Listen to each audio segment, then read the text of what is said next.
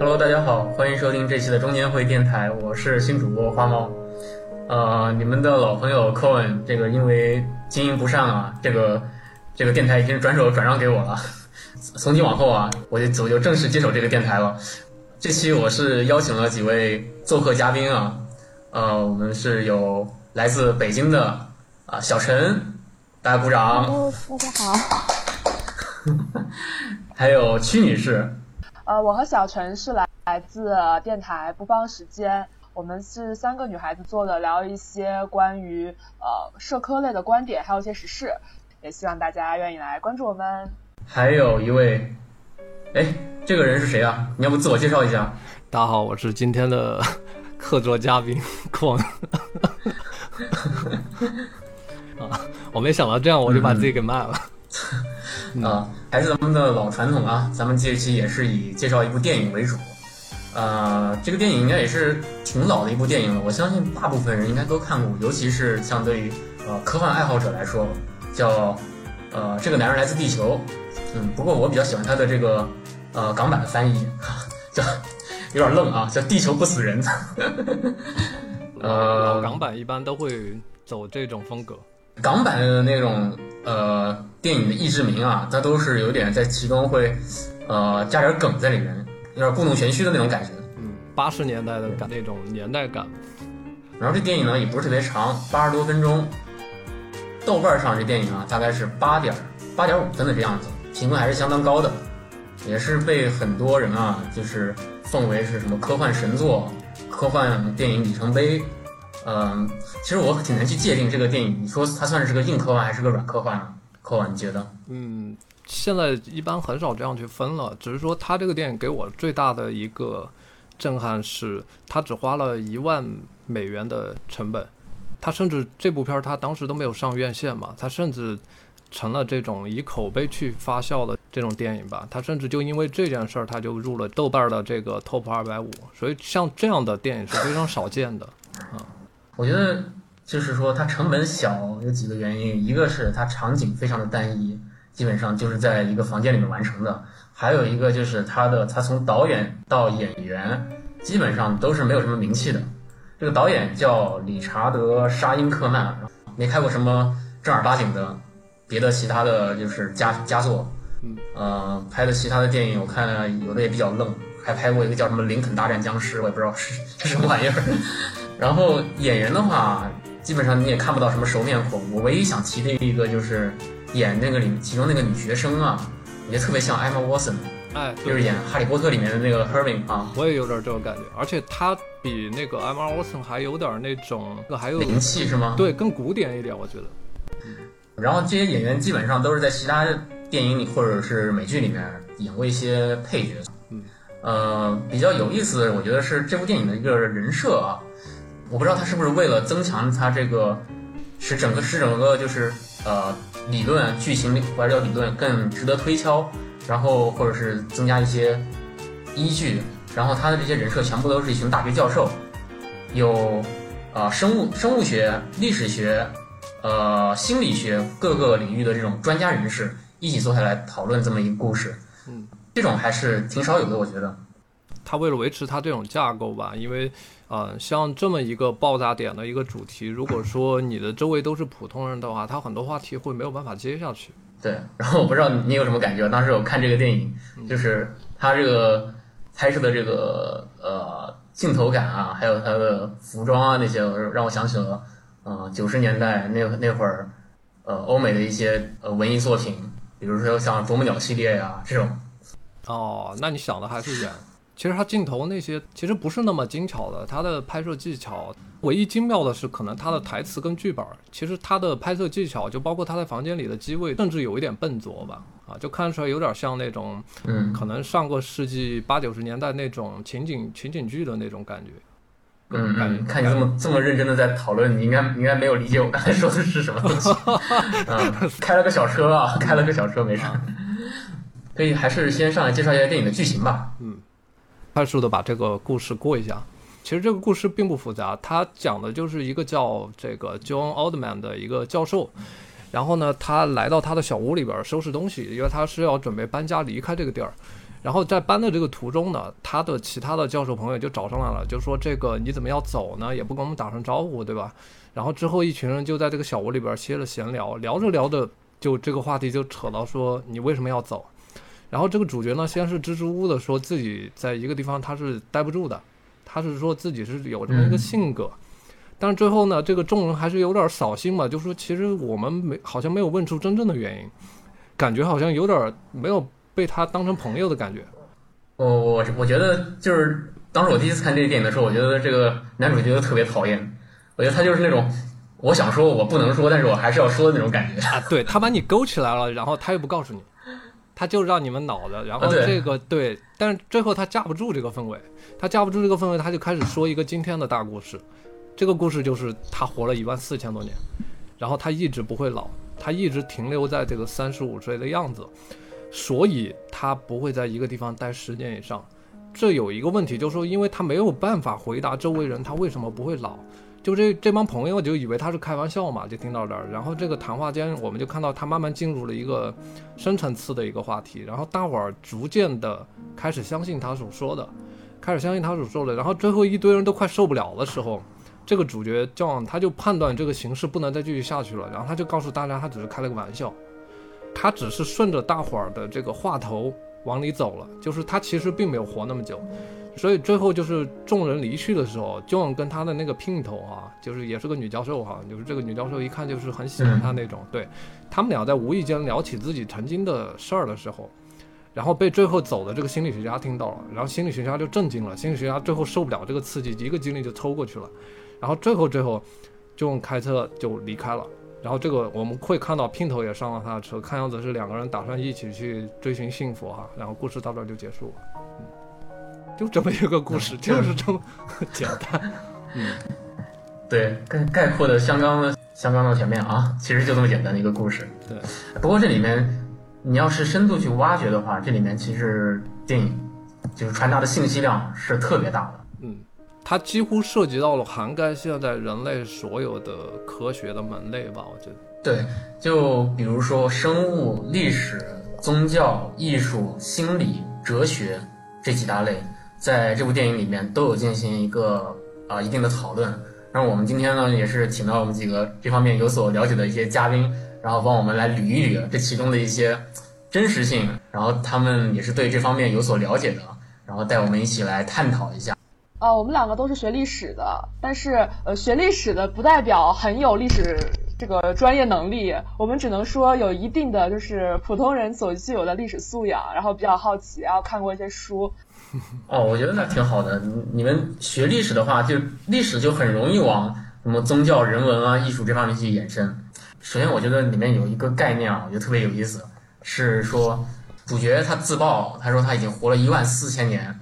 因为其中在场的是有一个生物学家，他就对他提出了这方面的质疑，就是说我们人的从生物学角度上来讲，呃，细胞都是有新陈代谢的，人是有一个固定寿命的，好像说最长也就是两百年的一个寿命。这个我好像是在别的电影里面也听到过，就是那个叫什么《湮灭》里面啊，我不知道你们有没有印象。啊，呃，娜塔莉波特曼，因为她本身也是个生物学家，她就说，呃，人的基因序列是设定人是最多可以活多少年，一百多年吧，反正。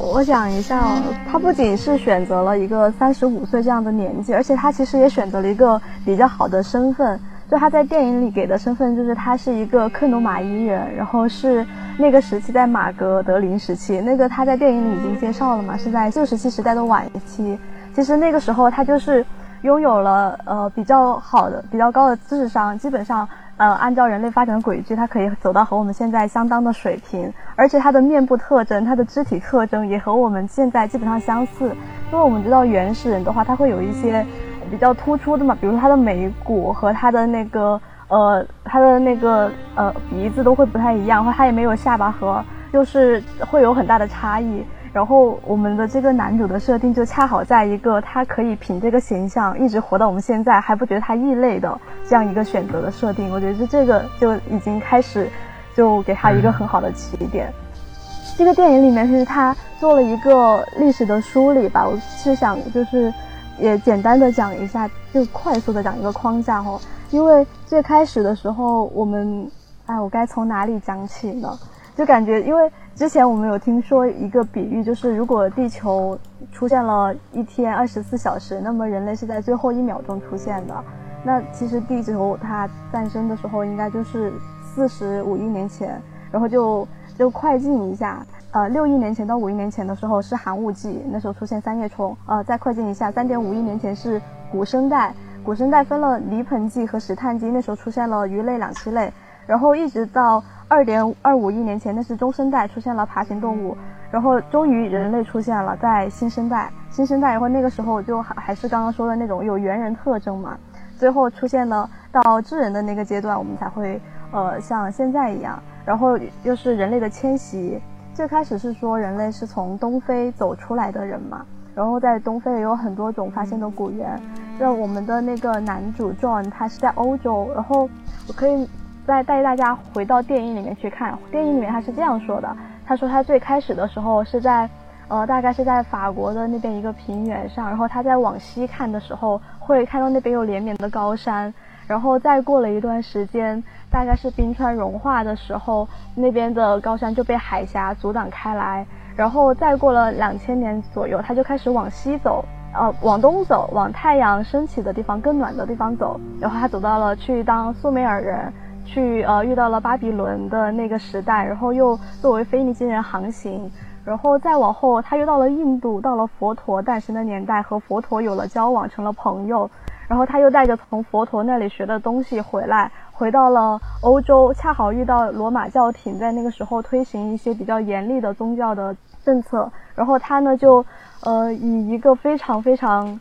特别的身份，在当时他是在宣传他从佛祖那里学到的东西。去给大家讲他自己的感悟，但是他却被众人众人去奉为神明，这呃还因为他当时因为触犯了罗马教廷的一个法则嘛，因为他说自己是耶和华的儿子，这样子的一个行为触怒了罗马教廷，然后就把他处了死刑。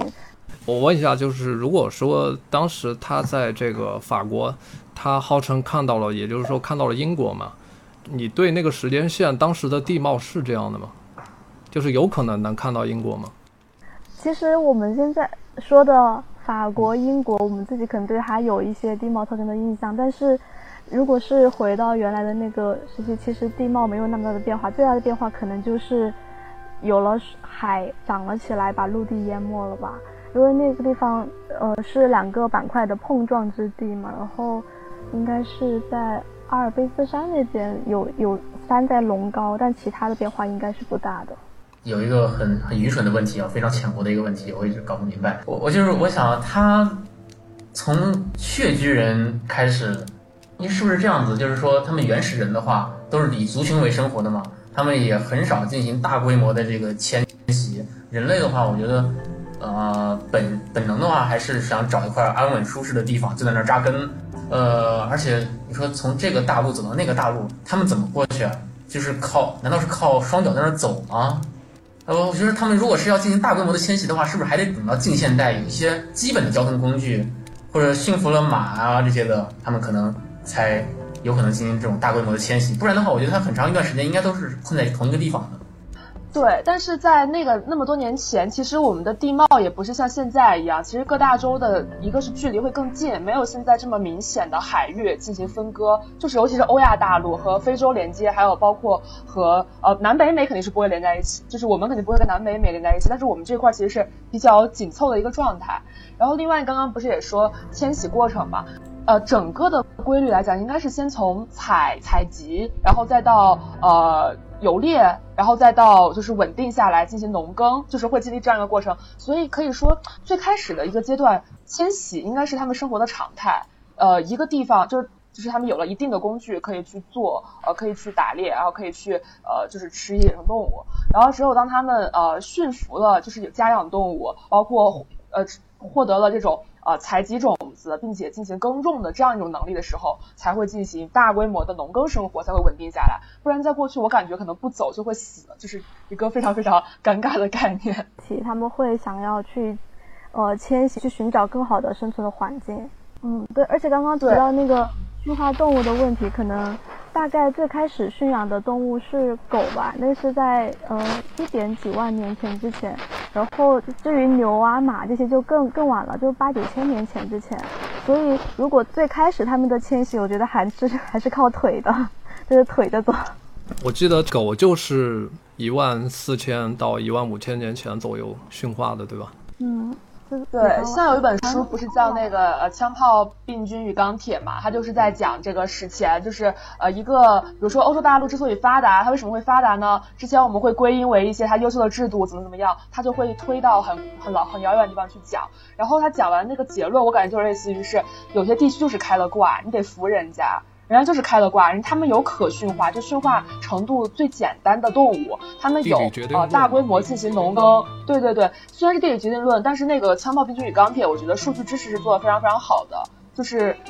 如果这个人他并不是诞生在啊，他所他所就是 join，他并不是生活在这样一个区域，他就算再怎么牛逼，再怎么不死，因为他并不是不会死，他其实也会死，他只是说他一直都很幸运的活了过来。那他我觉得再幸运他也活不过来，就是开挂还是要开好时机，对。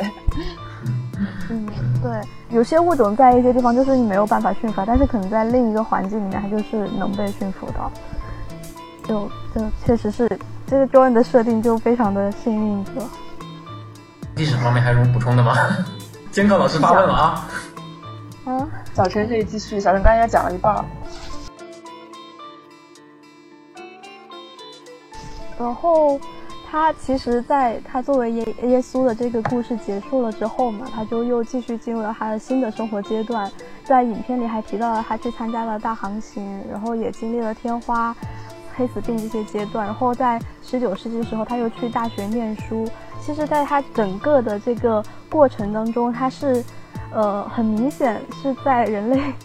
所有的那些经典的文明、古文明和那些最重大的事件中，他都现身了，而且他都会参与到比较重要的人的过程中。然后在其实，在这个电影里面，他自己也提到说，他的记忆是从哪里来的？是从考古数据、地图和人类学来复原自己的记忆的。他最开始知道知道自己是一个呃马格德林时期的人，就是当这个人人人的化石被发现的时候。那其实他整个的这个历史的回忆能够符合现在的历史情节，我觉得也就是没有任何的问题，而且甚至可以说这不是他的记忆，这是他根据现有的知识去推导的自己的一个人生。我会觉得说他就是每一步都踩在了人类文明的顶峰上，并且幸运的躲过了很多的灾难。比如说，他如果一二战的时候在欧洲，在欧陆的话，还在还在法德的话，那他活下来的几率，我觉得就没有现在这么大。他在那个时候好像已经去念书了，应该是已经到美国了，在故事里面没有细讲，但我感觉是这样的，因为那个时候美国是最安全的嘛。然后之后就在美国一直定居留了下来。然后当时美国的教育其实也已经远远的超越了欧陆，然后形成了教育的顶峰。然后就就等于像是他有点像是一个呃接力的人，就是人类文明的火把在他的手上传递这种感觉，一个一个传到了他的手里。他好像永远跑在文明的前面。对，你像这个电影里面也是说，这个男主他呃经历了人类的就是诞生还有演化，然后他也见证了地缘的一些一些变化。呃，跨越了不同的大陆，然后不同的人种，这主要是电影前半段的一些描述。然后到了电影的后半段，他花了很大的篇幅来来就是探讨这个宗教上面的一个问题。呃，因为这电影里面几个主角啊，几几个人物啊，好像还都是有神论者啊，好像是不是都是基督教徒是吗？而且还有一个特别虔诚的，就是那个女教授。对对，而且我觉得。真的觉得啊，就是说，观众看到这电影的时候，前半部分被他说被他说服了，但是到他爆出来他是耶稣的时候，我觉得那个真的是有点炸裂了，真的是。呃，我觉得我我们很多观众的反应是跟电影里面的那几个人物啊是一样的，他见证了宗教的一个啊诞生、兴起、发展。你宗教这个大概是从什么年代开始？我觉得，如果是说一种比较泛化的一种信仰和崇拜的话，就是巫术的话，这个在中国就是肯定是商代嘛，就是当时的巫巫术是一个商王会被称为是呃所有人中间的大巫，是最大的一个巫。因为大家相信这个可以通天这样的。在这更早，肯定也是在不同的族落里面都会有自己的崇拜。但如果要说形成了呃非常确切的这种宗教，这种有仪式，然后有教义，然后有有有教本，就是类似于圣经、古兰经这样的一个宗教体系的形成，应该就是要等到三大宗教吧。六约涉及到的那个犹太教，他们是比较早的，几千公元前几千年吧。然后像是呃佛教的话，大概是公元前五世纪的时候，佛陀的诞生，然后他的一系列的故事开始传说。基督教就是公元零世纪，这是新新的一个开始。嗯，就是说旧约和新约，其实在很大程度上是相互冲突、相互矛盾的啊。就，而且它有很扩张，因为旧约的话，它是神、上帝和以色列人的约定。但是新约却是上帝的儿子耶稣到人间来替人受难，然后他是接受所有人来进入到这个宗教，而且是所有人都可以得救的这样一个状态。其实它是一种延续和扩展吧。那这个圣经是谁编写的呢？什么人编写的？这个没有具体。我一直很好奇这个问题。这个没有具体作者。嗯，像一般像这类古籍都没有具体作者。他而且他本身他可能不是一个作者，他可能是后世的人对又不停的编撰，然后最后我们看到的版本可能已经是很多代人的加工了。嗯嗯，因为我前两天才看一个视频，也是说，呃，美国的历代总统他们在宣誓的时候也是会把手放在圣经上面嘛，然后他们是好像是拿的是新约。就不是旧约，其实说是这样说。美美国这个传统，其实他们是说，你可以拿任何的你想要的、你自己信仰的，你拿本《哈利波特》的没问题，但是从来没有总统拿过其他的。旧约应该在当代，除了犹太人自己之外，就应该没有整个基督教的基本，应该还是在新约上面。旧约和新约之间的时间差也大概有四千年左右，就是其实一个是希伯来文嘛，然后新约应该是拉丁文吧，就是这样，然后后来又被翻译成了各种各样的文文字。嗯，电影里面的那个女教授，我记得她就是一个旧约的一个信奉者啊，应该是她觉得新约是一种亵渎，对对对。啊，但是她又是那种相当传统的啊啊，我记得他他应该没有信仰旧约吧？啊，他他应该说是。呃，他提的是最新的那一版嘛，所以应该是新约。只是说，但是他的思维模式，我觉得非常的，他是他们中间，我觉得是自我框架最最稳固的一个人。对，但是但是，我觉得这个只是新教和基督教的差异，或者天主教的差异，应该不构成旧约和新约的差异。因为旧约应该真的是犹太人自己在做。对，就包括应许之地的那些故事，都是来自于旧约嘛。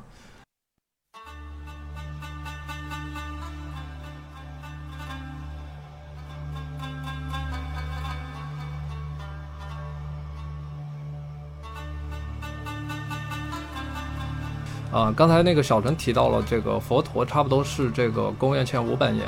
啊，目前其实佛陀这个人，啊，已经历史学家没有争论是有这个人的，但是他具体出生于哪个年代，具体出生于公元前哪个世纪，现在的说法是三百年到六百年之间。呃，那个王朝是叫吉多王朝，在他之前的话，可能大家清楚一点，他在他之前是一个更有名的叫孔雀王朝，就是阿育王那个年代。佛教其实。应该这么说，应该它是为数不多的无神论的宗教，它是信奉无神论的。就佛教是不相信这个世界上是由神创造的，这一点跟其他的大宗教很不一样。然后“佛”这个词儿，它在中文里边，它是一个音对应一个字，就是“佛”这个字，它就只对应佛，它没有别的意思。佛的意思其实不是神，佛是觉悟的人。我们学佛学的啊，都是称佛陀为导师，并没有。尊他为偶像或者神，我就说大乘佛教哈，就其他的像什么藏传啊、南传那些我就不说了。就是说大乘佛教，呃，它主要是在修一个所谓的果位。大乘佛教有三个果位，分别就是佛、菩萨和阿罗汉。它不是一个高低的座次的一个排名的意思，它只是说你修到了这个程度的一个差异。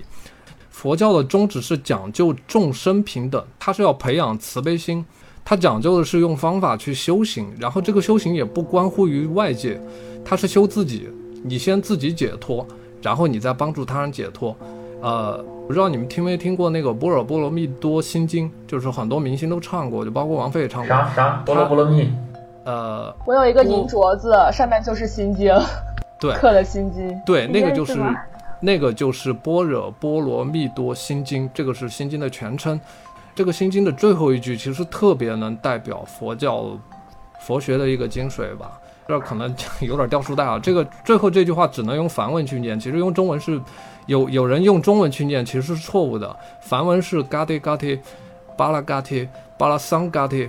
bodhisattva，它的大概意思是说，去吧去吧，让我们都一起渡到彼岸去吧，这样我们就可以得到解脱。这个话差不多就能说清楚佛教其实到底是在修一个什么东西。请注意，我这里说的是我们，不是我，也不是你，是我们。我觉得这个概念跟其他的宗教是很不一样的。再提一嘴，就是当年哦，我之前在节目里好像提到过，就是这个唐玄奘，唐玄奘当年在取回来的这个经书里面有一部经叫《唯识论》，它其实非常像我们今天的一个哲学，就是现象学。现象学也是我们今天哲学里面特别难懂的一个门类哈。然后实际上我我要说的就是，我认为的佛学其实它更像，与其说它是宗教，它其实更像某种哲学。回到影片里边，他其实并没有提及他跟佛陀具体学了什么。然后我从他的语句、他的用词，就包括他所提到的那些细节，也没有体现出任何跟佛陀有关的东西。所以从这一点上，我无法判断就是啊、这个这个事儿吧。然后还有一句，还有一点，我我想问你们，他当时说他走的这个迁徙路线，就是这个时间上跟佛陀的那个时间对得上吗？就是差不多公元前三百年到六百年，那会儿应该是我们国家的战国是吧？应该是我们国家的战国时期。呃他没有他明确的时间线啊，他就只是说自己在往东走，往东走。那个时候走到印度是有可能的，他有说他起源于哪里吗？应该是从古巴比伦那个地方。他应该是从说他哎是古巴比伦吗？还是对还是他航行之后我都不记得了，嗯，是从腓尼基人吧航行之后去了他腓尼基人会比那个苏哦，但是他有一个时间段。对嗯，OK。对对，就是我对，就是腓尼基人之后，他就就是在提见到佛陀之前的最后一个点，应该就是腓尼基人吧，就是航行的那个事情。嗯，我理解到的那个基督教和佛教，它有一定的那种教义上的相似性，因为在影片里面他们也也有提到一点嘛。我感觉他们一个是，就他们都会强调来世，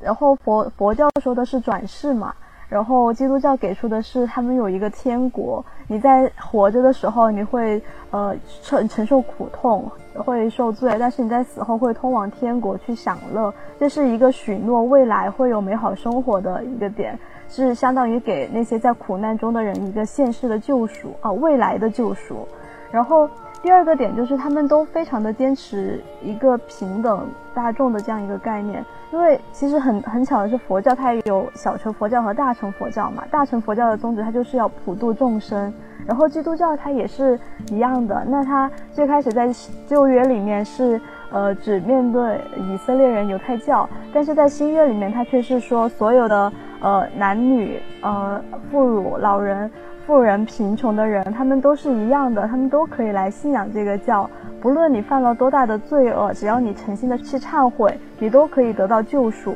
我觉得这两个点上，他们是有很大的相似性的，但又有不同的地方。比如说，就是基督教它的宗教性是很明显的，而且它的宗教和政治发生了比较强的关系。但是我会觉得这个是后来的基督教在发展过程中的一个问题。如果探讨同源性，我觉得这一点上解释得通。对这块，我其实就有一个，因为作为一个无神论者以及一个呃不信仰任何宗教的人，其实我会觉得，世界上大多数宗教追求的东西，在落到生活中的准则规范上都是非常非常一致的。比如说什么善良、容忍、爱、友谊、谅解，就哪怕是《古兰经》里面。就算现在我们看伊斯兰人觉得他们的很多行为举止就非常的奇怪、非常暴力、非常冲突，但是《古兰经》里面却不一定是这么写的。所有的教义所宣称的东西，都在生活中，包括儒教、儒家，当然很多人愿意把它称作儒教，在生活中都是和这样一些向好的、向美的、向善的东西。连接起来的。我会觉得是说，宗教它在我们讨论它的整个的体系，它自然会有很多的不一样。比如就说是你相信的这个方式、仪式，再包括呃你如何证明你成为了，就这样的东西会有很大的差异。但是落在常人的生活当中，我觉得它的强调的概念是非常非常普遍和相似。但所以，但是如果仅从这一点来论证，呃，佛教和基督教同源，我又会觉得过于的泛了，因为这一个点可以说是所有宗教、所有的、所有的信仰，它生活中的一个一个体现。就仅仅以这个论同源，我会觉得有点那么支撑不住。我感觉很妙的就是它不能证实，也不能证伪。对，我觉得这个问题就看我们怎么理解宗教这个事情，就对于它的起源和它的产生。你到底是怀着一种充满神性的眼光，充满着思想的光芒的理解去看，还是从利益的眼光，从控制与被控制的眼光去看？因为其实在这个电影里面有一段特别经典的论述嘛，叫做呃旧约贩卖与恐怖与罪行，然后新约贩卖与人为善的道德准则。然后耶稣自己就说啊，人们借我之口表达他们想说的东西，但是其实实际上。不会有智者从东方赶来朝拜马槽，这些都是编造。他用了这样一个概念，其实他就是把宗教的神性打破，然后完全告诉你这些东西其实是出于控制的目的。这个我其实个人理解宗教也是挺充满利益关系去理解的啊，因为我真的是没有办法感觉去把自己带入，我就会觉得这个东西特别像一种利益的交换，你交付了一定的理性，你交付了某一部分身体的主动权，甚至你甘于被控制，你换取的是什么呢？你换取的可能是一种归属，是一种慰藉，是一种思想上的信仰，是一种无条件的相信。这些东西可能是人真实内心中会需要的。我会觉得这种交换达成了双方，无论是宗教本体还是个人，你的一种不仅仅是利益平衡，更多更多的是一种心理和感官，甚至是一种思想上的一种平衡，就有点这种感觉。所以我会觉得是因为这样一个平衡存在，所以宗教哪怕在呃科学时代，很多东西就包括这个这个世界怎么产生啊，这东西已经某种理理。意义上被证伪了，但是大家还是会说，呃，凯撒的归凯撒，然后下一句什么来着？康德的归康德归上帝。哦哦，对，上帝的归上帝，凯撒的归凯撒，对，就是会把他们分开，就是不太，就就就算是理性的光芒已经这么闪耀，但是大家并不会去否否认它，是因为这种需求从公元前四千年到公元后两千年，它一直存在。我我也觉得宗教这个东西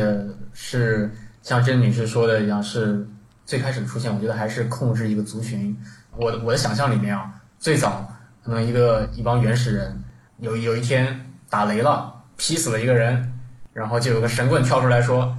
他是做的坏事儿，他是偷了我们的吃的，他才被劈死的。这个上面有人在审判他，他通过我通过我我来向你们传达。然后有一天呢，就有一个有人被蛇咬死了，这也是老天的旨意，在是。我是我在那个，我现在在通过我的嘴巴来告诉你们，然后就恐惧吧，给人们人们制造这种恐惧，然后来控制这个族群。然后有一天呢，他看一个张三不爽，是吧？那今天既没有打雷，又又没有又没有蛇，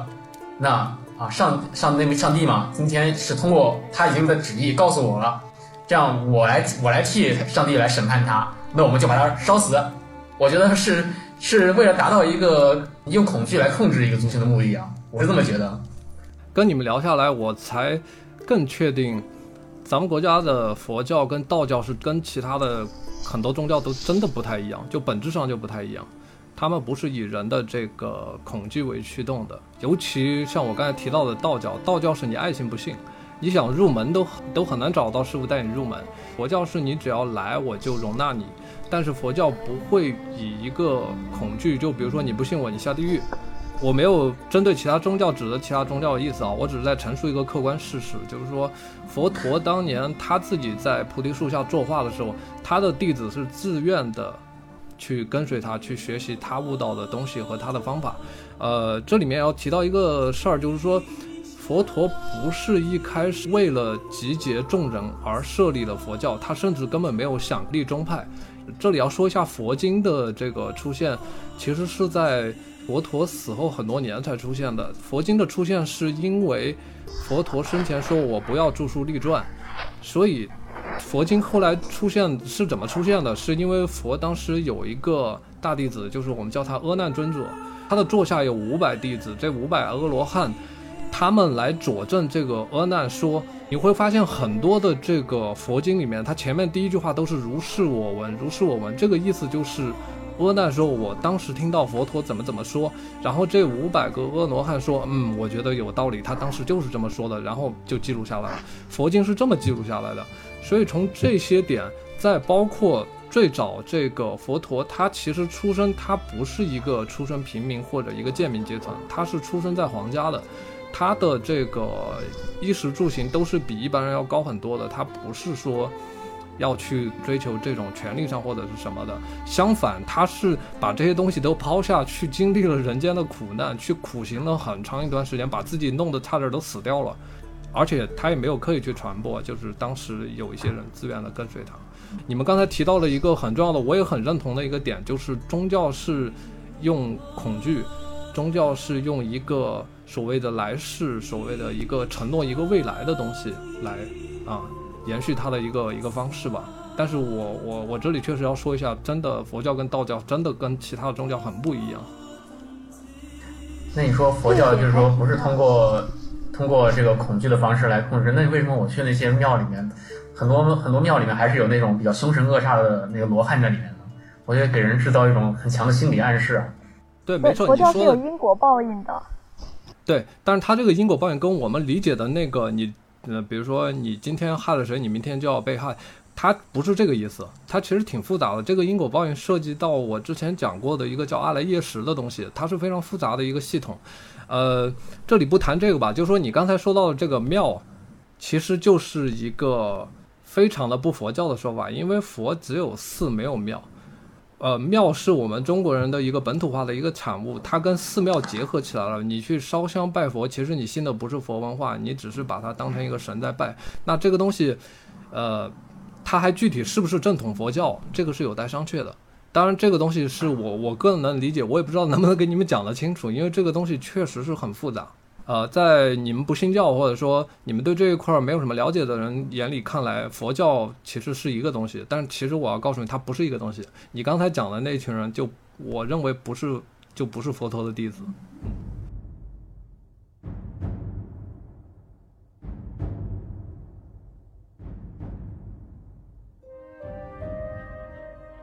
坤坤，你是信奉佛教的是吗？对对对，我是佛弟子，但是我从来不自称佛教徒。你知道这个差别很大了。什么缘由就是让你选择去信了佛？我们想听的是你的故事。我今天本来要讲一个那个就是关于超忆症的事儿，就是因为它超忆症就是记忆记忆机制的一个突变吧，一个目前还没有真正的研究清楚的一个机制。然后这个我就说一下自己的感受吧。超忆症你们应该都知道哈，我假设你们都知道的一个前提。我就说一下自己感受，我其实之前自己有一点点超忆症，我对于很多东西的细节记得非常清楚，尤其是那种负面的，我我是那种根本忘不掉，就是俗称的小心眼儿。其实，然后这个东西带给我一个巨大的困扰，就是它会在我的脑海里反复的出现，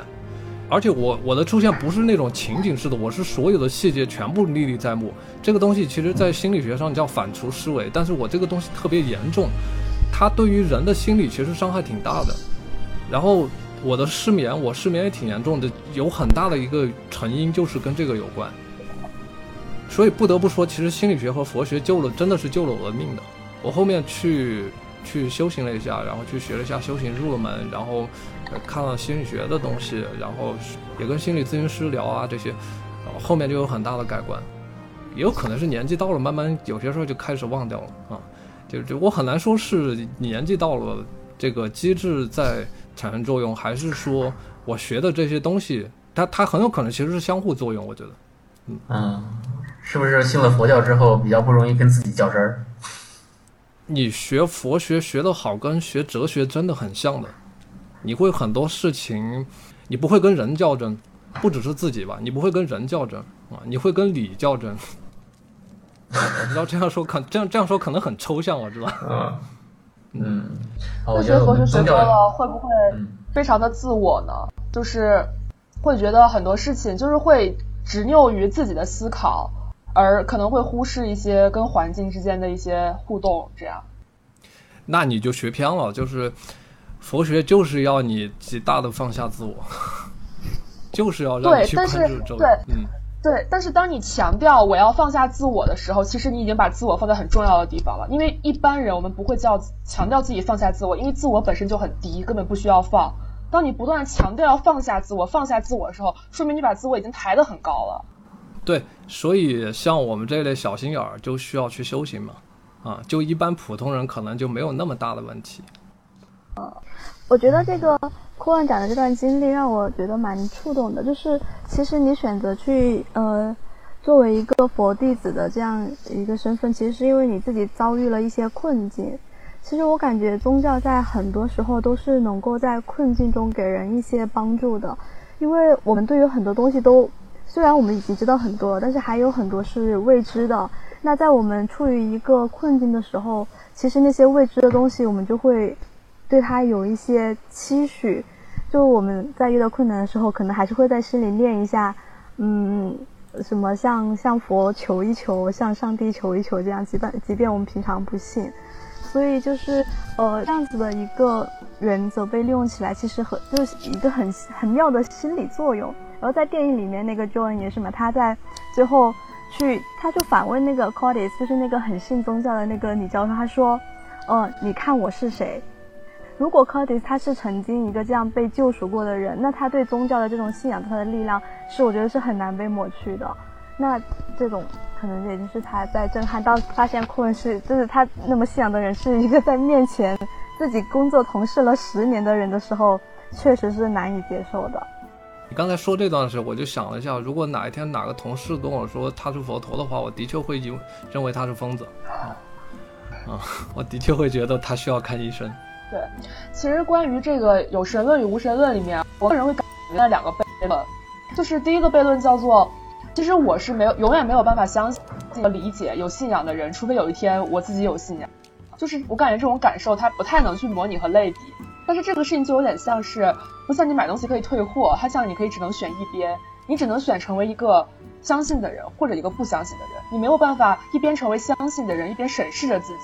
对，所以我觉得，就我就特别想要去体会这种感觉，但是我就是一直都体会不来。就我之前有去尼泊尔嘛，然后去那个蓝毗尼，就是佛陀诞生地，去那边玩儿。然后当时大家就说，呃，佛陀在这边就出生，然后讲他的故事，讲他就悟到了什么什么。当时还有一棵特别大的一棵树，然后我就在心里不停的问自己，他到底悟到了什么？到底悟到了什么？但是我就觉得，如果我不信，我是永远不知道他悟到了什么的。但是当我信的时候，我又没有办法审视那个，就是理解了这个东西的自己。这个东西是我感觉特别悖论的一个事情。这个点是这样的，就是，呃，佛教其实不太提倡佛陀告诉你什么你就信，他不太提倡这个，他提倡的是他告诉你的那些东西是他的感受，你要自己去感受是不是这么回事儿。如果不是，你就不要信。如果你自己体会到了，比如说禅修有一个很大的内容就是你自己去体会到那些东西，你真的体会到了，你就入门了。如果你没有体会到，那么你信也是没用的。它实际上是一个实修的，至少禅宗这一块儿，至少禅修这一块儿是非常的，呃，是非常的实修的，有方法论的。它不是一个，呃，像其他的宗教，就比如说，哦，我在这里被动的接受你的福音，或者说，呃，我需要去买赎罪券，是吧？我我再次重重申，我没有针对其他宗教的意思啊。但佛教这边是至少我学的那一块儿，至少它是一个讲究实修的，就是很多东西是你自己要去体会、你自己去学习、你自己领悟到的。然后老师给你提供的是方法论，而且这个方法论不是百分之百正确。就是说，如果老师提供的你没有领悟到，那么你可以不信他，他反而是要反对这种东西的。因为如果说你没有体会到，你没有自己没有佐证的东西，你去信了，这个就就是我们很不提倡的所谓迷信。那如果是最后你领悟到了这种东西，你会把它归因为自己思考的结果，还是会把它归因为宗教呢？我觉得这个其实很难分开。你会归因为这是佛教给了你这种，就是会把它这样归因吗？这个可能还是你们没有就是实修的相关经历。其实一旦有哈，这虽然我这么说，呃，这么说可能有有一点自大，但是真的是这样的，就是说如果你有实修的经历，有一些问题，其实你不会这么问的。就是你刚才说，就是你会把它归因为是这个宗教的因素还是自己的因素？其实这个答案在你实修的当中，你自己体会会特别强烈。它它不构成。那你可以给一个，可以给一个答案吗？我只是入门，我没有证悟。我刚才讲的那包括什么阿难尊者那些五百阿罗汉，他们是证悟的人。证悟是能那我们外在看是一个达到什么样的效果哈？就是他不会，他是不会真的在因为人的这些烦恼而去烦恼了。他是真的看到了那一层，我也不能理解，因为我达我没达到，但是我只能达到我说的，就是你确实在这个。修行的具体过程当中，你会体会到很多来自于你自己的体会，而并非是他人的这个啊。而且我相信啊，不是来自于暗示的力量，因为很多时候你打坐是没有其他人来督促你的。这个我觉得今天好像我们讨论的有点偏了，就是说，其实这个东西是一个自主性的，它并不像那个，它并不像伊斯兰教的集体礼拜，对吧？那个东西是要大家在那个礼拜堂里边，它也不像那个那个叫什么，不像基督的传送福音，那个也是要大家集体的一个活动。禅修是可以自己进行的，所以你会发现很多。对，但是我会怎么理解这个事情呢？因为你是一个可以说是一个佛教的一个 insider 的视角。所以你会这样去理解，但是我们都不是基督教徒，我们都不是，呃，都不是伊斯兰教徒，甚至我什么教徒都不是，所以我们其实没有办法去理解。也许一个基督教徒。在今天，如果在场，他会讲出跟你一样的，就是你如果信了，真的就会怎么怎么样，就会有一套他自己很自成体系，你也没有办法去打破的一个一个很让人相信的东西。但是因为我们今天都没有这样的人，所以我们好像感觉基督教好像就充满了和伊斯兰教好像都充满了呃形式，充满了呃外在东西，而而缺乏内在。对，其实就是我觉得你刚才讲这个就非常好的佐证了我刚才那个悖论的说法。当我不信的，就是当我没有办法。甚至是没有办法接受接受这套方法论的时候，我是没有办法理你你所就是我会问一些你不会问的问题，或者我会理解一些讲一些你不会去你觉得不是问题的问题，这就是这个一个沟壑，就是但是你只有进取和不进取，你没有办法同时成为一个 insider 和一个 outsider。对对，这其实就是我想说的。我觉得我们刚才的这个争执非常好的佐证了这一点。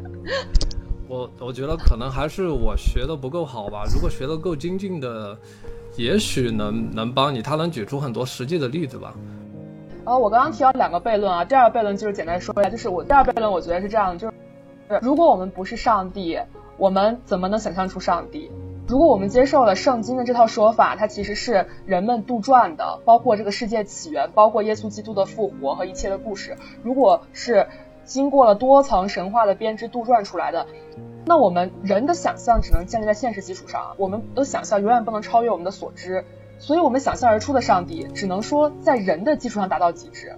它永远不是真正的那个。如果存在上帝，永远不会是真正那个上帝，因为我们不是上帝，我没有办法想象出上帝会怎么想，所以更没有办法构建出一个上帝的形象。所以现在所谓就是我们之前也会说嘛，希腊神话中的神其实都是以人为样本，包括圣经中的。耶稣，我觉得他也就是除了复活和一些神迹之外，他就是一个就是非就是一个生活中非常非常好的一个就是一个呃圣人，就是可能像孔子这样的一个人的形象，就是他是一个这样的形象，就是我们很难去在没有拥有上帝的视角的时候，而真正想象出上帝是什么。对，这是我觉得特别有意思的第二个。所以导演就把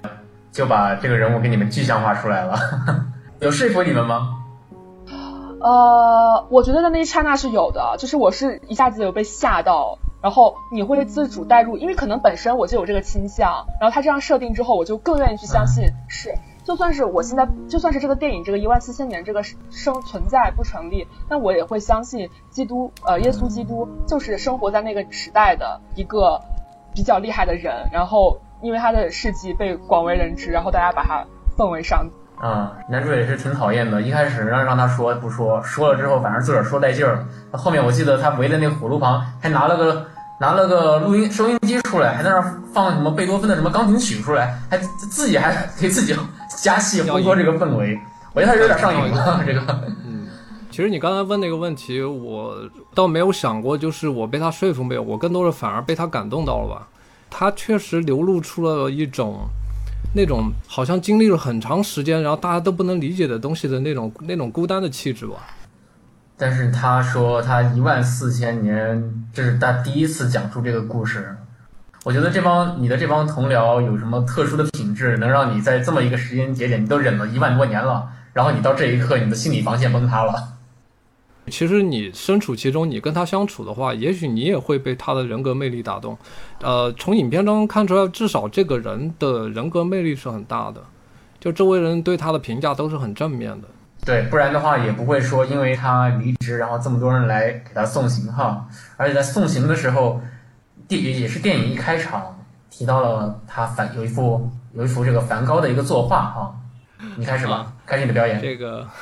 说到这儿，我先打个广告啊。那个之后我自己会有一档这个新的节目出来，就是很快就会和大家见面了。然后那个节目就是第一集，我就是讲梵高。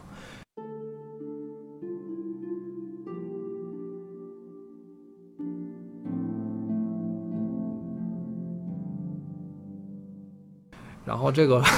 呃，硬广结束哈，回到这个，回到主线。梵高的画，其实在历史上大致可以分成两个时期，就是前期是他在学习绘画的那个时期，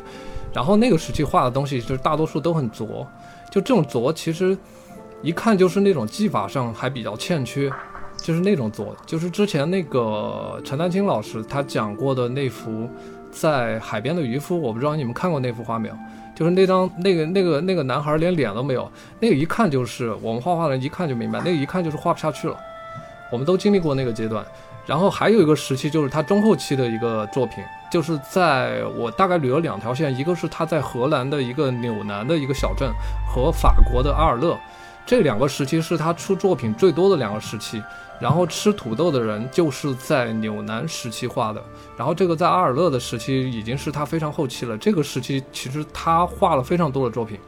呃，这两个时期差不多加起来作品应该有近一半儿，就是他一生当中一所有的作品的一半儿。然后这个特别要提到，在阿尔勒时期他画了很多向日葵，这个里面有几幅向日葵就是他送给高更的。梵高在世的时候哈。呃，他当时是不被主流社会承认的，然后民众也嘲笑他，艺术圈的人也看不上他。当时大概的一个鄙视链就是，前古典派是瞧不上印象派的，然后印象派是瞧不上后印象派，然后后印象派是瞧不上梵高的。比较公认的一个说法，目前梵高，我们所知的至少创作了一千九百幅画，一千九百幅以上。他现在一幅一幅画能轻易的卖到上亿美元。但是他在世的时候，他只卖出过一幅画，而且那一幅画还是他弟弟出的钱。呃，这幅画卖了四百法郎，叫这个，我想好像是叫这个红色葡萄园，我已经忘记全名了。然后这个这个目前现存的最多的梵高作品，收藏梵高作品最多的是在荷兰的梵高美术馆，大概有两百幅他的作品。这个我去过，很棒。啊，是吧？那我太羡慕你了。然后这个这个那个博那个美术馆里面还有大量他他当时跟他弟弟的书信。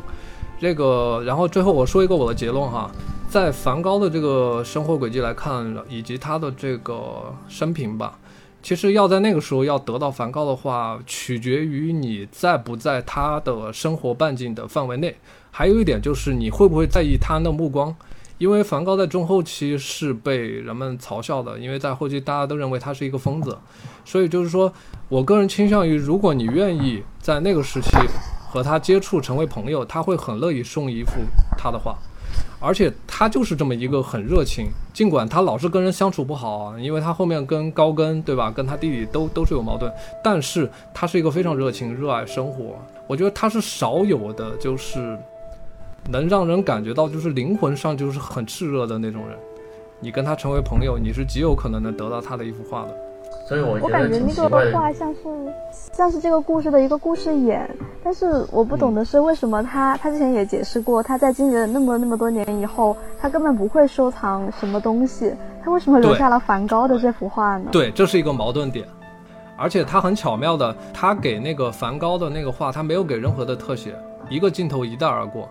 应该就是怕有特写。今天这么多这个列文虎克是吧？今天这么多网网友列文虎克一眼就能戳穿。就是梵高的画是非常好认的，尤其中后期。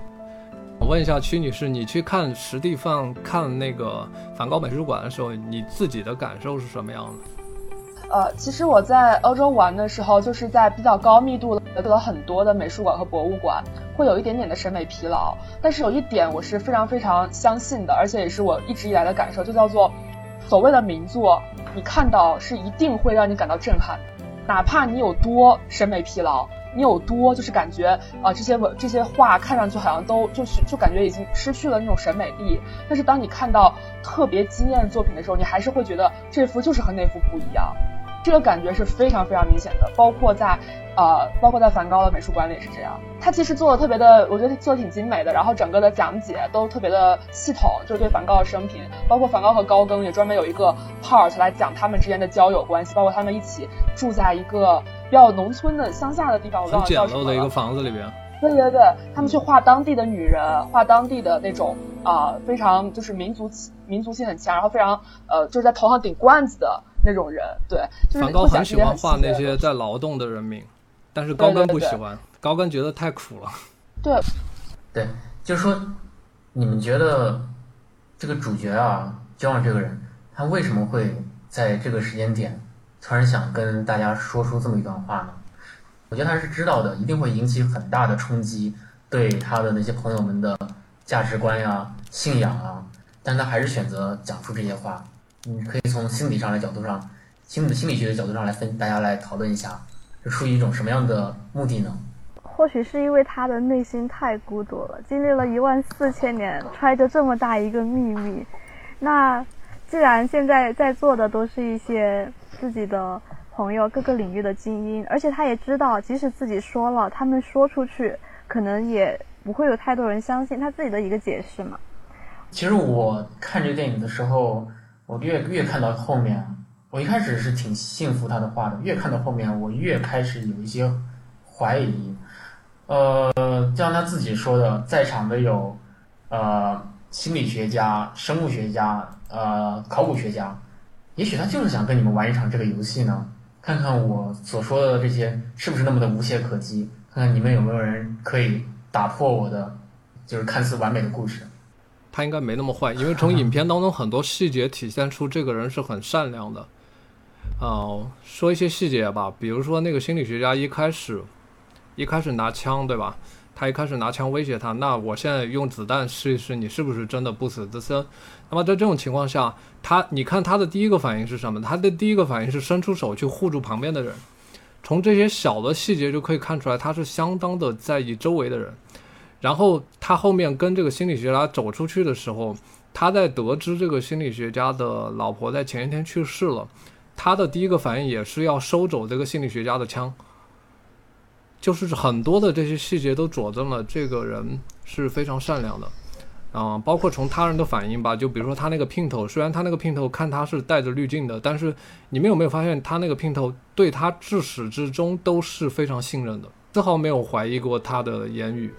哦其实我反而会觉得这种善良，在我看来带着一点点的俯视的意味。我对你善良，是因为我认为我知道的更多，我活得更久，我的经验更丰富，我拥有了你没有拥有的东西，然后我我没有过的经历，所以我对你善良，这其实是一种，呃，带着一点点的俯视视角，然后带着一点点的我要去保护你，因为我比你能力强，我要去在意你的感受，因为因为我其实不会被感受所打败，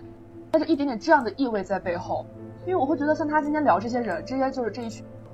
这些人，我觉得一定不会是说是在这一万四千年里面相处最融洽、关系最密切的一群人，感觉达不到这个层次。但是他们最大的共同身份是什么呢？是哈佛教授。我觉得这个点还是蛮关键的，就是这个其实代表了呃人类当代就是在学术上的一个顶峰的一些最一些前面的一那些些学者们。对对，嗯，所以我会觉得，就是他其实是实质意义上开启了这个话头的人，并且给了一些征兆，让对方猜测的人。那么他就是很想引起这个讨论，而这群人正是他能引起这场讨论的最佳的听众和最佳的质疑者，是最佳的相信者。我会觉得里面有一点点的挑衅的意味在，就是用你特别为傲的一个学术成果来打败你，但这个并不代表说他是个坏人，而只是说，我觉得站在他漫长的人生长河上，有点像是生活中的一点小乐趣吧。就是我，我觉得这个对他的漫长的这个岁月和时光来说，他可能只是在开一个小玩笑，或者只是觉得这个点可以让他的故事更有意思一点。因为我觉得他确实不是一个坏人，但是他这个行为，他应该在说之前会意识到，他会就是让他的朋友感到难过，或者感到有被侵犯到。我我说一个这个看法，就是说，你们有没有想过，其实如果一个人啊，他活了一万四千年，我们都不说一万四千年，一个人如果活了一百年，他的内心的那种感受，对于他对于周围人的看法和他的人生观，可能是我们非常难以想象的。为因为我们更多的是用我们的视角和我们这个年龄层次的一个心态去去揣摩嘛。我们假设他真的是一万四千年的一个人的话，你可以想象那是一个多么恐怖的事情，就是他的心态会多么的难以理解。就以目前人类的这种机制，我前面说的是生理机制，我们的生理机制只允许我们活到生命的这个上限，但是我们的心理机制，我们的精神其实都是配套的，都是一样的。所以说，如果出现这种不配套，那么这个点让我觉得挺难以理解的吧。我觉得就是想象不出来，我很难用这样子的我自己的这样一种视角，或者是。就算你看了很多那种人类的其他以前的先人做的写的书，也很难，因为每个人他就活那么一百多岁，他的经验就局限在那一段，你没有办法想去这个去延续下来是怎样的。然后就像那个在影片中那个电影，他会说他其实是在时间中穿行的一个人。如果我去想象的话，那就是一万四千多年像水流一样，他就是。一个人在孤独的走，然后他周边的场景是不停、不停、不停的在变化。我们觉得那些永恒的东西，在他看来就是，可能就是几个瞬间。然后他自己其实也表达过他是什么感觉。他说，他觉得时间就是动荡。他遇到了一些人，知道他的名字，和他交谈了，然后他们就死去了。这是他的自己的一个观感。其实，其实这这也是我们去想象出来的嘛。我真的不知道一个。真实的活了一万四千多年的人，他们会是怎样的心境？不能想象。我觉得，如果是我的话，我会想要不断的去更改我的人设。我可能这一百年，我就想做个大学教授，我就想，呃，教点学生，传播一下知识。然后在下一个一百年，我就想当一个富有的人，我想体验一下富豪的生活，我就去，我就去买买买那种岩石股，是吧？然后再再过个一百年，我可能想体验一下穷苦人民的生活，我想体验。不一样的人生，但是当这个时间维度拉的足够大的时候，这些尝试也许都是徒劳的呀。我相信总有一个阈值吧。就是你刚才举的那些点，以一百年为例，你有没有想过一万四千年除以一百是多少倍了？就是你能想象出这么多种人设之间，你总有一个疲劳的阈值吧？就包括你看，呃，剧里这个主角 John 他就说。当时他的这个姘头就问他说：“那你还相信爱情吗？”他的回答就是：“我经历太多次了。”那种感觉就有点像我已经看的太多了，我知道应该以一个什么样的，或者说你你希望我以一个什么样的姿态。这确实就有点应和那个刚才屈女士讲的，他确实从这个角度看他是有点居高临下的。但是我个人认为他这种居高临下是没有办法能撤离的，他是一个被动的，对他是一个被动的，他根本没有办法。刚才举例子吧，就像一个一百岁的老者，他对于周围人的看法，他肯定也会因为这种年龄的这种认知上的不一样，他肯定是一种被动式的，他不完全是主动的。我其实特别能理解花猫刚才说的那个，就是想过不一样的人设，不一样的人生。但是我有转念一想，会觉得是说，这是因为我们现在只能过一种人生。所以我们对过多种人生怀有憧憬，怀有希望，特别希望很多事情可以再来一次，特别希望很多事情可以可以有完全不一样的更改。就我们几乎没有选择成本，没有选择成本，想做什么做什么这种状态。但是我在想，如果你如果拥有了过一百四十次人生的机会的时候，你对过一个其他的人生是不是就不憧憬了？因为人们只会憧憬得不到的。你已经感觉像是你可以随时更换、随时更改，完全没有任何成本的时候，是不是这件事情对你来讲吸引力也就没有那么强了呢？我会猜测啊，一个活了一万多年的人，他的感官是会钝化的，之前的大喜大悲和所有的感情，在他这都会变得很钝，都会变得非常的微乎。就可能一个人死去，他就只是眨了一下眼睛，他就会感觉啊，有个人死了，一个人来了啊，一个人来了，就是这样的一个过程。所以这样来讲，我会觉得他还挺孤独的，就是有点矫情哈，觉得他挺孤独。对，我觉得他的这个时间线拉的太长了一点，一万四千年，你说一千一百四十年，一千四百年。我还可以试着去想象一下，一万四千年，我觉得他已经不存在任何的欲望和情绪的起落了。我觉得他唯一支撑他，就是说，我觉得他也没有想说要活下去了。如果是换了我的话，我的话来讲，我没有说想活下去，我只是对抗我自己作为一个人类的生理本能。但我刚刚突然又想到，如果他是再往后面活，因为后面我们进入那个信息时代之后，科技的更迭是非常快的。其实新鲜的事物不断的出现，那他如果现在 使用那个脸书和朋友聊天，或者是他在玩一些新的游戏，是当他到我们现在的这个现实生活中来的时候，他会是一种什么样的想法和心态？可能会有非常强的穿越感吧。我想到了一点，他活下去的就是支撑感，叫做等时代变，就是等时代变超过他本身变。如果时代可以超越他，那么他活下去就永远有新意；时代不能超越他，他活下去就永远没有意思。他的信念感肯定就在于时代会变。对你这个想法就跟导演想到一块儿去了。真的吗？你这个导演想到一块儿去了。这第二部不就讲了这么一个故事吗？他终于不是长生不不老之身了。嗯，这点也是我刚才想说一下，就是剧里有提到他拿了十多个学科的博士学位嘛，我不知道他里面有没有提到哲学。一个时间跨度这么长的一个人，他的体验是目前地球上人类所知绝无仅有的一个体验。那么他的哲学观，我 我相信肯定是一个非常惊人的。我觉得这种人是最适合研究哲学的，但不知道为什么他没有提及这方面的，可能是他想绕开这个点吧。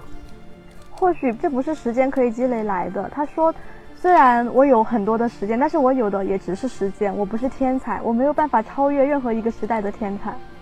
但是我上帝了，还有必要学哲学吗？对对对，我我觉得这点在这儿。当你的时间跨度到足够大，如果你是像永生了，天才也战胜不了时间。计算机能够思考出哲学问题吗？我倾向于相信，应该未来是可以的吧，看能不能发展出相应的人工网络。说到底就就是算法够不够的问题。有啊，计算机不是已经给你算出来了人类的生存那个就是宇宇宙的宇宙的意义是什么吗？四十二呗。这不是一个哲学吗？别问问就是四十二。他们不知道什么梗？那个《银河系漫游指南》。对。哦。嗯，就是这这一切的意义到底是什么？最后得出一个数字四十二。好想知道那种设想是不是就像以前的科幻片一样，它都会在未来成为现实，成为真的实现的东西。这方面我我会挺期待的，我觉得挺乐观的啊。这块我是挺乐观的。有很多在一百年前看来很科幻的事情，我们今天就是就是我们的日常嘛。那我想想问你们，假如说你把你自己带入他们其中的某一个教授，你有一天发现你身边的朋友可能是你的室友，可能是你的同事，他晚上吃饱撑着跟跟你说了这么一番话，你会产生什么样的心理反应呢？我可能会想弄死他。不，我会很好奇，会不停的追问他。呃，我觉得我们假设这种情境是你要带入电影，还是带入自己的生活？如果你生活当中出现这么一个人，你肯定想弄死他。但是如果我们假设我们是电影里面的角色，对吧？我们进入到那个情境了，我们也是那个哈佛里面的某一个教授，我们跟他就是好朋友，我我们甚至很，对我们甚至爱他，然后我们相互，我们那我可能会把他拉来做播客。等一下，我不懂啊，你为什么要弄死他？人家活了一万四千年。你如果带到自己的现实情境当中，有人这么说，那他肯定会第一反应是他脑子缺。但是如果我们带入到电影里边，那我想我们自己的感受是什么？其实我没有觉得他们之间的关系有多么多么亲密，就是关系没有好到我让我可以不弄死他。我弄死他的原因，我现在我想到了一个特别好的，就是他经历过这么多，唯独没有尝过，可能这是他想要的。他想吗？你问问呀。刚才我听你最后一句又是断的，其他人听得到吗？呃，徐女士一直断断续续的，对，真的吗？啊，最后那句话，你刚才后面那句话，我后面那句话说的是，呃，我说我想弄死他，是在有一方面是在替他着想，因为他经历死亡对他而言是一种陌生的体验，还是断了，断了，是不是那个词儿是个禁词儿是吧？视频卡吗？视频。视频不卡，视频看不太出来，因为因为帧率就这么低，卡不卡都一样的。那是为什么呢？再再试一下吧，应该没这么智能的。再试一下。嗯。嗯，我我我会想要，就是说要弄死他，是觉得对于现在他而言很，是唯一新奇。我觉得肯定是禁词儿。完了，已经发生，已经发生灵异现象了。我相信有这个灵异现象，我相信了。你是前菲菲跟我说解读。之前菲菲跟我说有 AI 监测词汇，我还不信，现在我信了。死亡，那就是死亡，死亡可以听到。现在可以听到，死亡可以听到。那那句话哪句不对？只有死亡让我感觉有陷阱，还有什么？再试一下，我真的好奇了。再说一遍啊，再说一遍。我觉得我想要弄死他，是因为死亡对他而言，可能现在是唯一新奇并且具有挑战。你行了，你今天晚上没法完整的说完这句话了。你 你刚刚断的那个地方是我新们奇，这个词有什么问题吗？我们可能无意间捅到了这个空间的某个不可触碰的领域了。不，还还是他可能那边有点卡，其实。那也不会卡的这么恰到好处吧？只固只在固定的词儿卡吗，他那个点卡的简直是一模一样，太诡异这个。自带那个磁场。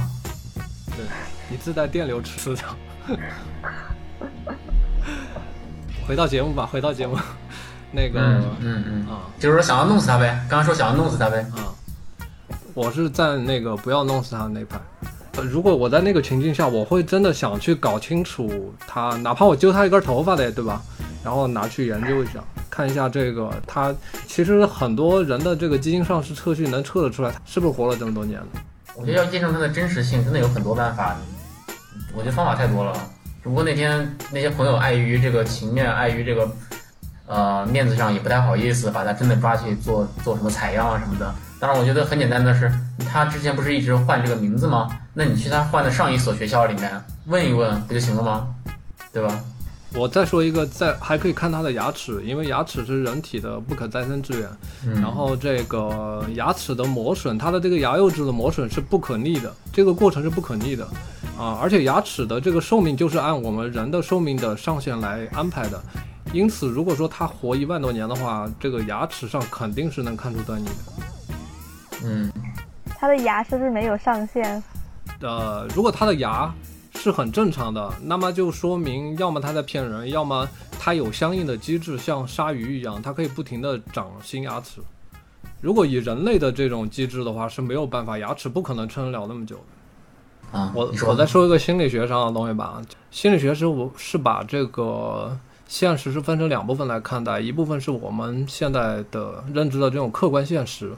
还有一部分它是一个叫心理现实。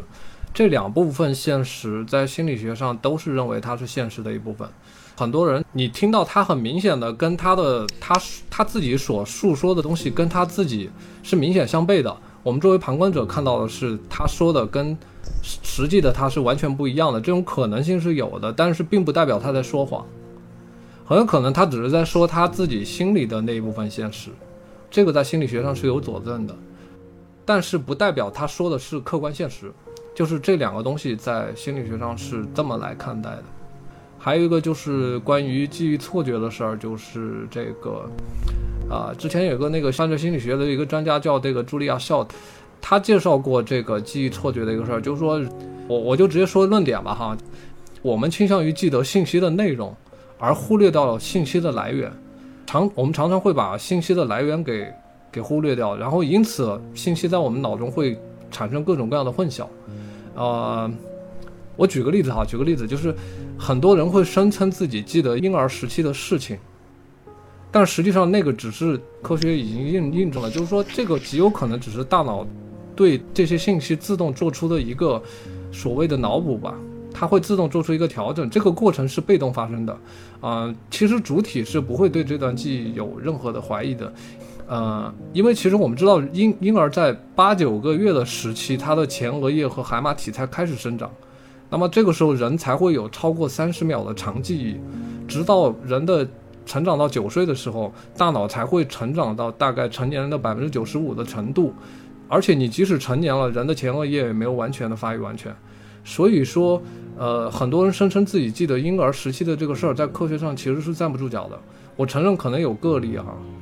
回到我刚刚的这个说的他的这个论点，就是说，其实我们很多时候只只记得信息的内容，但我们会忽略信息的来源。嗯你说到这个，我想起来之前是在哪里，是在哪里听到的，说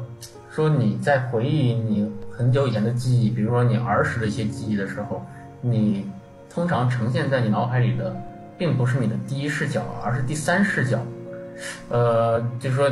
你像小时候背过搓衣板儿，但是我记忆中我再去想那个那件事的时候，并不是我自己第一视角在那边跪着，而是我看到有一个人在那个地方跪在那边，而那个人是我。我觉得特别像，就是从照片引申而出的感觉。我就能想起来我正在那个院子里面，然后因为小孩把我自行车，然后我就能看见我在那哭。对，曲女士全断了。啊！你刚才那句话断了起码五六次。就是，呃，刚刚说那个第三视角，我也有同感。我就经常，我觉得他是从有点像从，我经常能感看到，就是一个小时候的我。还是不行，还是不行，还是。我看回头这个怎么办？今天屈女士中了某种程序，就是怎么回事呢？OK，我想说，呃，就刚刚说那个第三视角，我感觉从照片来的，我就能看到小时候我正在，因为其他小孩偷走了我的自行车，然后不给我骑，我就是我能看见那个我，这个还挺有共鸣的。虽然还是断的，但我大致听懂了意思。啊，好烦呀！我觉得可能是你的某种机制已经被管理员监测到了，这个空间的管理员预测到你将要说出某种真理，他要阻止你。嗯我们已经探寻到某种边界，一开口就是老黑水公园了，真是。算了，我不说了。灰心。没关系，我们都听到了。对，然后那个我我接我刚才的那个吧，就是我刚才说了，人类是很容易混淆自己的记忆的。嗯，其实这个里面还有一个概念叫做启动效应。启动效应它简单来讲就是，如果说反复对你的知觉，我之前在那个黑镜那集我讲过模态啊，然后这个感兴趣的听众朋友们可以倒回去听一下。然后这个关于模态的这个我这儿就不说了，就是说简单的说，只要对你的模态进行反复刺激，就可以用各种各样的方式来诱发你的情绪状态。这个效应最明显的一个例子是我们今天常见的广告。我们现实当中会经常见到那种傻不拉几的各种广告，对吧？但是实际上它就是利用了启动效应，它就是要让你的意识忽略它，然后长久的、自然的把概念植入到你的潜意识里边。我们今天很多时候其实分不清自己对于生活当中的很多细节，你对于很多细节是有一些根深蒂固的概念，但是你有没有想过这个根深蒂固概念到底是来源于广告还是来源于他人？尤其在今天互联网啊，这个效应其实变得非常的明显，因为互联网的模式也会加强这种效应。我看到屈女士已经很郁闷，想说说不了。对，嗯，今天也有一位未到场的主播，然后，但是他也准备了很多内容啊，然后也就像这部电影一样，耶稣通过世人传达他的信息。今天我们另外一位主播菲菲通过小。小陈的嘴来向我们传达一些他想要表达的内容。我觉得他听到你这么说，我我也不知道他该开心还是。大家好，现在我是菲菲，不，我是菲菲的代言人。其实就是菲菲她想表达的观点是这样，她是从这个电影本身的创作背景来分析的。编剧编剧是在大概是二十世纪末的时候写的这样一部小说嘛。然后在其实再往前一点，在十九世纪的时候，是宗教受到最大的挑战的时候。那个时候对宗教的挑战就是一些，呃，生物物理和在呃，呃，在人类学上的一些进展。其中有一个就是达尔文的进化论，他是在一八五九年的时候写了《物种起源》，然后当他去论证人类的起源是通过一种生物的。呃，自由的选择、竞争这样子的方式去流传下来的，呃，去延续下来的时候，其实就是一种对于神、上帝的存在的一种挑战。然后，这种这种观点最开始提出来的时候，其实是被抗拒的。它在西方教育中是处于一种就是被封禁的状态。在一战以前的话，它呃进化论取代原本的神创创世论的话，在教育里面是被禁止的。如果你去在课堂上讲这方面的知识，你是会坐坐牢的。但是在一战以后，美国就有很多的州就通过一些案子嘛，有一些教授他会故意去讲授呃创世去讲授生物进化论的知识，然后去打这样子的官司，最后是在。呃，有几场比较著名的官司，在六八年的时候，在呃阿肯色州有一场官司，那一场最后是闹到了美国的联邦政府，最后决定是说禁止各地各州的呃学校把宗教作为一种教育基础，就是你在学的时候你可以有宗教信仰，但是宗教不是一个学校里你必须去呃去把它当做你教学的基础的这样一个东西。然后呃，再到了后面的话，基督教其实反而创世论在学校里获得了一个很高的地位。你在学校里宣扬宗教的东西的时候，反而会被学校去呃制止。即使到今天为止，二零二零年，西方依然不是全盘接受演化论的，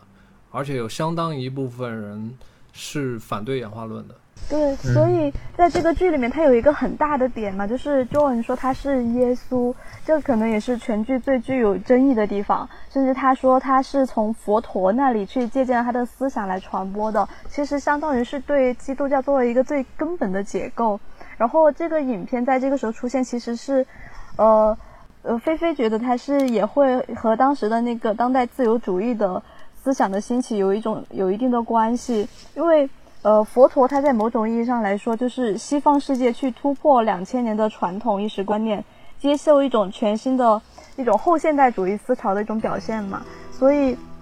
在这个故事里面，他去用这样子的方式解构了基督教的这样一种信仰，其实是在当时人们的那种怀疑主义、相对主义比较泛滥的时候，呃，可能会愿意去思考和接受的东西。当众人说出这个事实的时候，他身边的那些呃。教授其实有些会帮他补充细节，去推断说这个是可能的。呃，佛教和基督教也确实有一定的同源性，他们有一些教义是相似的，是以这样子一种态度去理解这个事情。其实我感觉这个剧的背景这样子来想的话，会还会有另一种视角。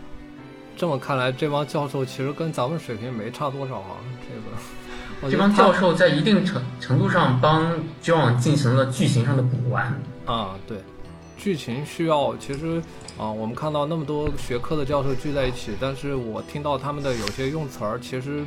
并不是在他们相应学科的那么专业。当然，他剧里也用了说，我们现在就是以科幻的一个思维去讨论这事儿，把这个事儿给走过去了。想提一个问题，其实就最近几年的时候，会看到有一些有一些人会去采用新的技术，就是在。在一个英国的《每日邮报》报道说，全世界已经有三百五十个人接受了在死亡后立即进行低温保存，希望能够在未来的某一天就重新醒来。那如果你们现在有这样子的条件，可以做这样一种低温保存，你们会愿意去接受吗？我肯定愿意啊！这个有时候还你想还不一定轮得到你呢，这个技术肯定很贵。对，我也是觉得取决于有没有钱吧。就是或许你在那个时候醒来的时候，其实你是已经远远落后于时代的人，可能会面对很多的痛苦。就是那个飞出个未来嘛。嗯。那个时候再自杀也不迟啊！我看一眼，然后无憾，然后死去。啊不，我觉得你你做不到的。永远无法满足哎。我我觉得大不了学呗，就是跟不上就学呗 啊。你等于是在问。如果给你一个窥视未来的机会，你愿不愿意接受它？我当然愿意啊，我当然愿意啊，这个，对吧？我觉得这个太诱惑了，这个。其实小陈不愿意的原因，主要就是觉得可能会成为那个世界的他者嘛。对，我觉得就是有这一世，过完这一世就 OK。可以的话，我就我就去买原始股，我贷款我买原始股。等我醒来的时候，我把我的债主都已经熬死了。然后那个时候，然后然后你会发现，那个时候的货币已经是以另一种形式存在了。说不定已经共产主义了。对，就是没有私有财产，不需要私有财产，物质极大丰盛，生产力极大发展。股票已经作为就是进博物馆了。会不会有一天，人类同时在某一个节点是大家都选择冷冻了，然后？就还有一群人，他掌控着每天来像培养植物一样培养我们，然后忽然有一天把我们全部都唤醒。嗯，我觉得有一个机会能窥视未来，对于人本身的，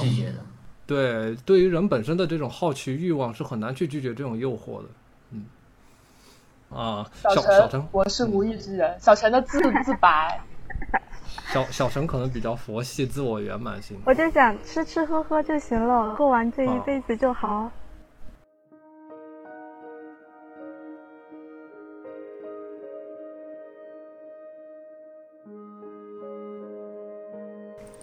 那今天虽然那个我们还有很多点没有聊到，然后现在已经是半夜了，大家都很疲惫，啊、但是我今天还是非常开心能邀请到有台的三位小伙伴，在最后郑重的介绍一下吧，斑马线电台的花猫，然后很感谢他今天来帮我主持，这样我就可以全力输出。然后这个感谢不方时间的屈女士和小陈，嗯，在网易音乐、喜马拉雅或者是 Podcast 上搜索“斑马线电台”就可以。呃，然后我们也是一档接以电影为主体，还有一些啊、影视剧，还有呃一些生活上面一些有趣的事情呢，主要是一个分享的一个平台吧。嗯，欢迎大家来收听。太硬了，这个太硬了。对。然后我和小陈我 是来我跟你说，你你这个中中 CCTV 一的基调在你这儿已经定下来了，好吧？